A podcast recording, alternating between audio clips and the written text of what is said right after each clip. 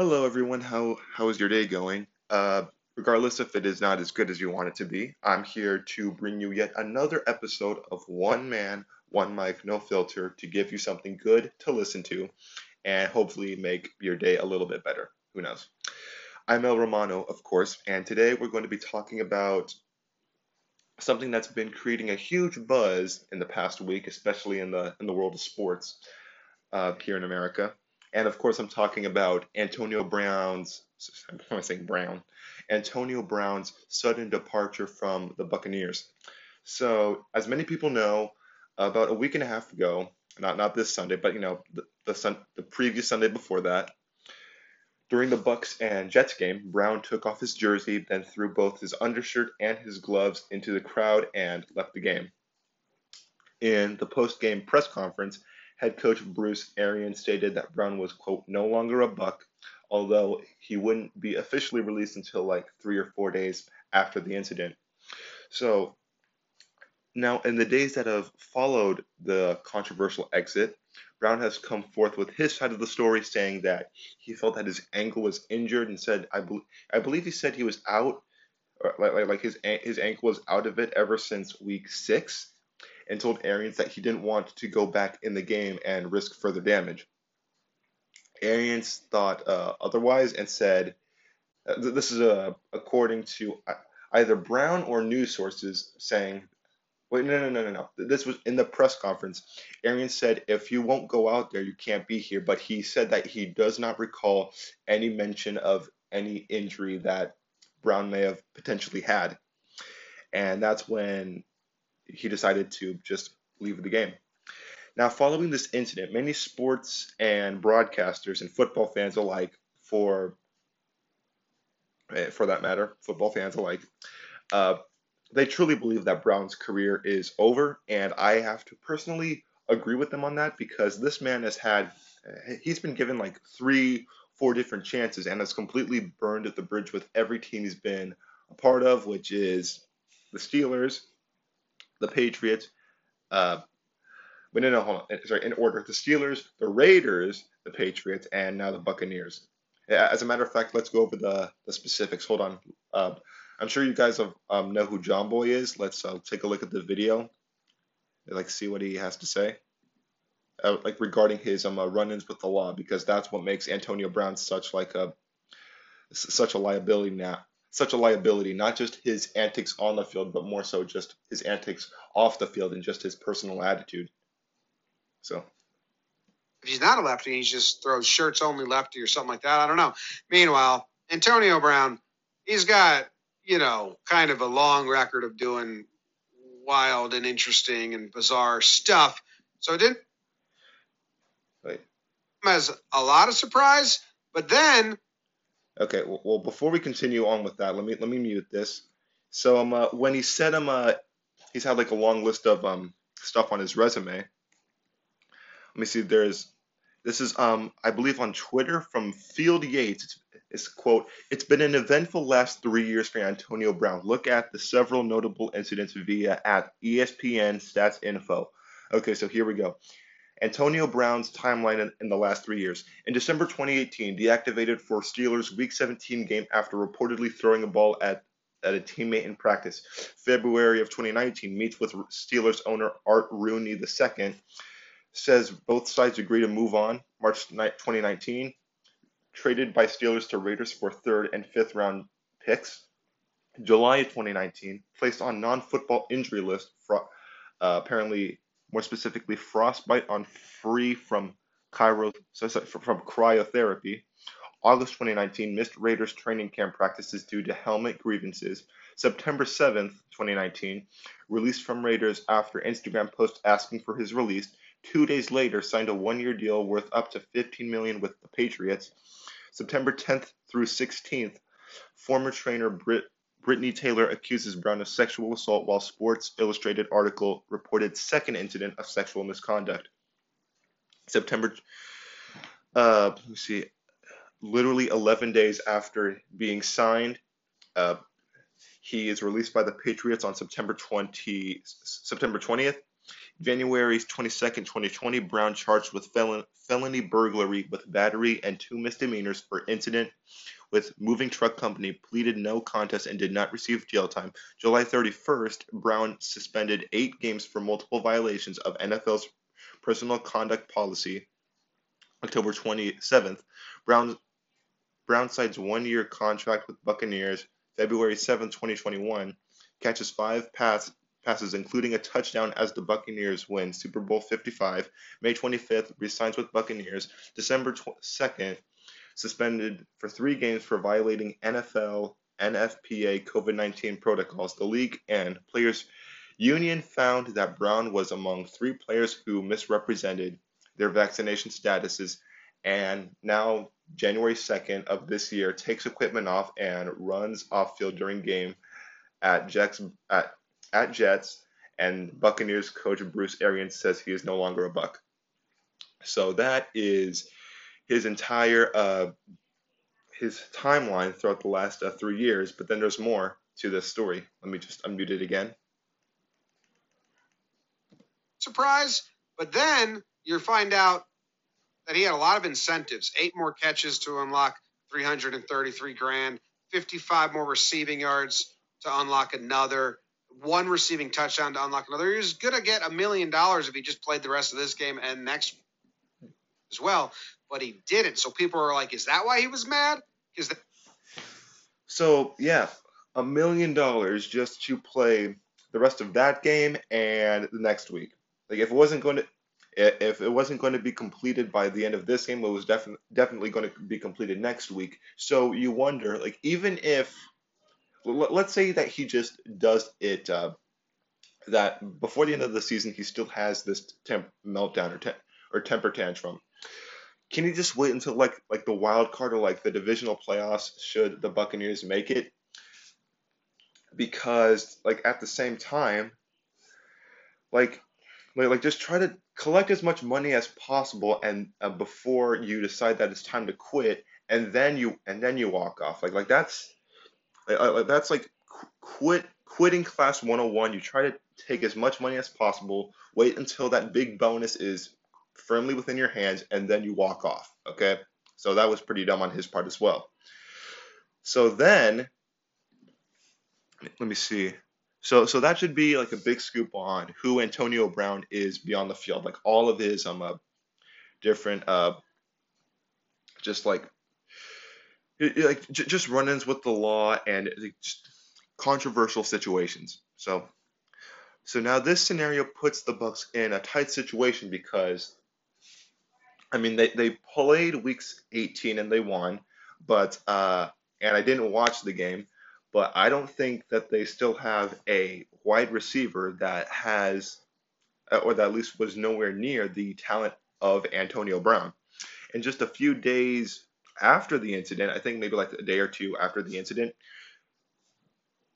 Wait, wait, wait, no, no, no, no, no. About like three or four days.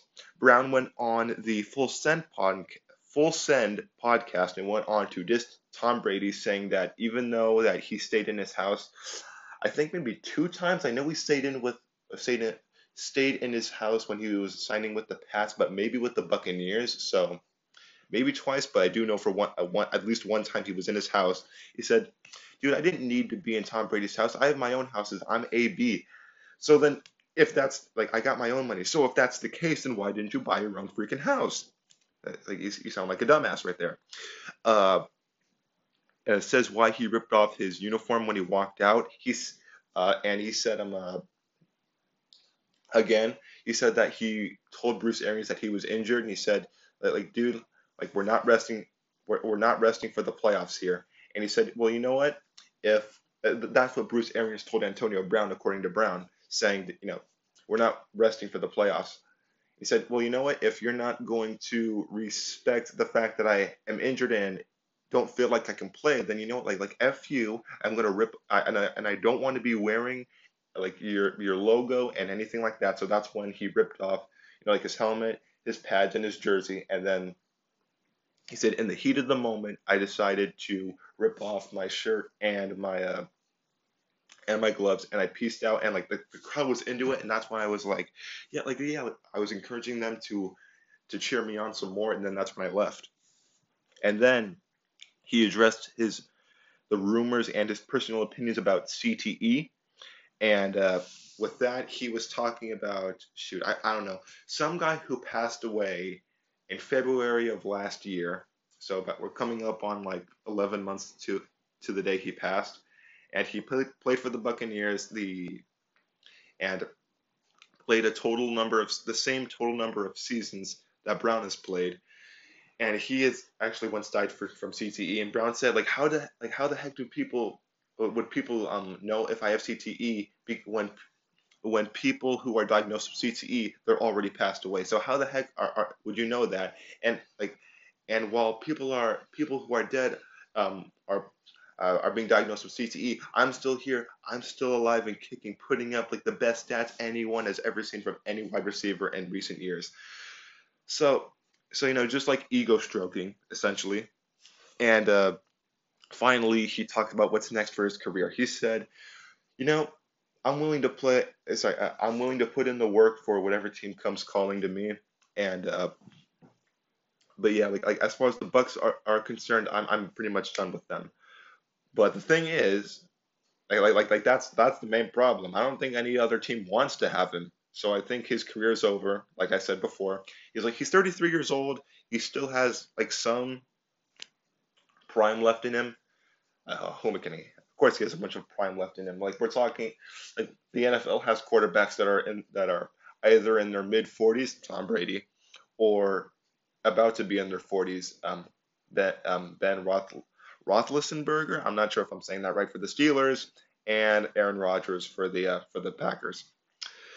So, which leads to a, a very weird yet awesome potential follow up to all of this, and in the sense that of all people, 48 year old Terrell Owens has entered the conversation and says, quote, he knows he can replace Antonio Brown and that the Bucks should give him a call to try out for the team.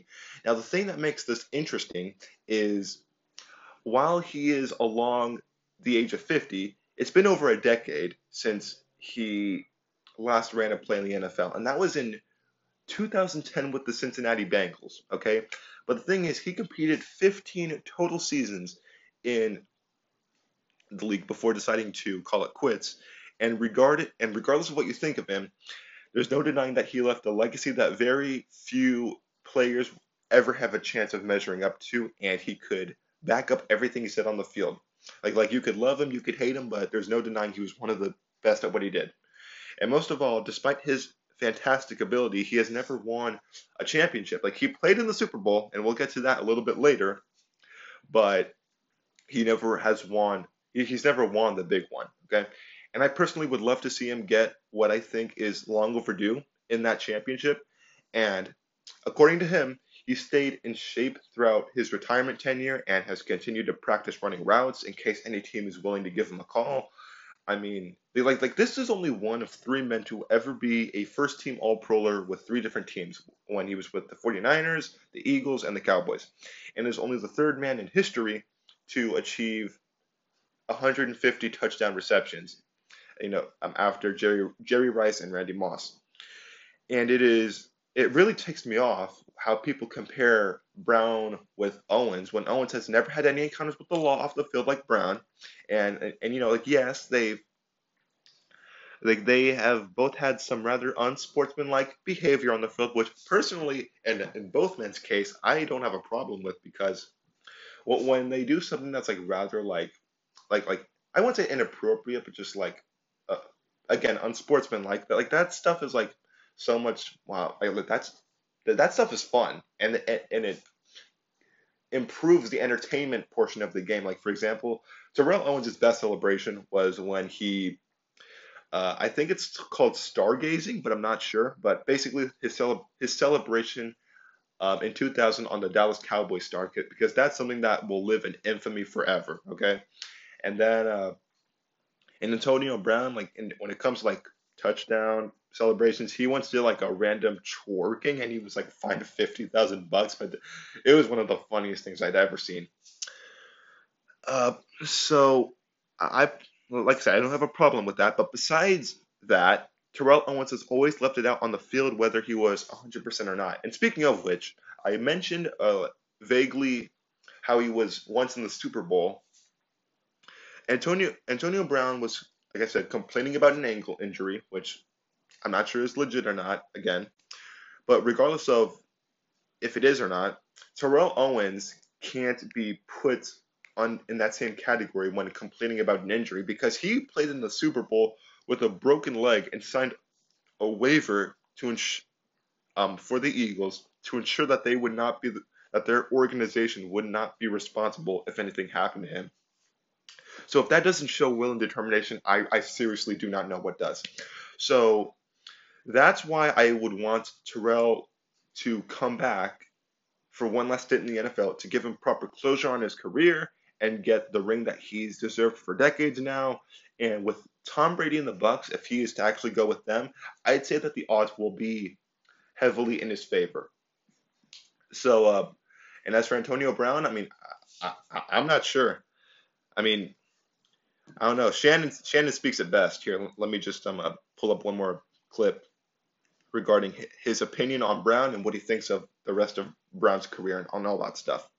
Missing no meetings, missing no practice, misbehaving in New England. Yeah. AB, your resume is checkered, bro.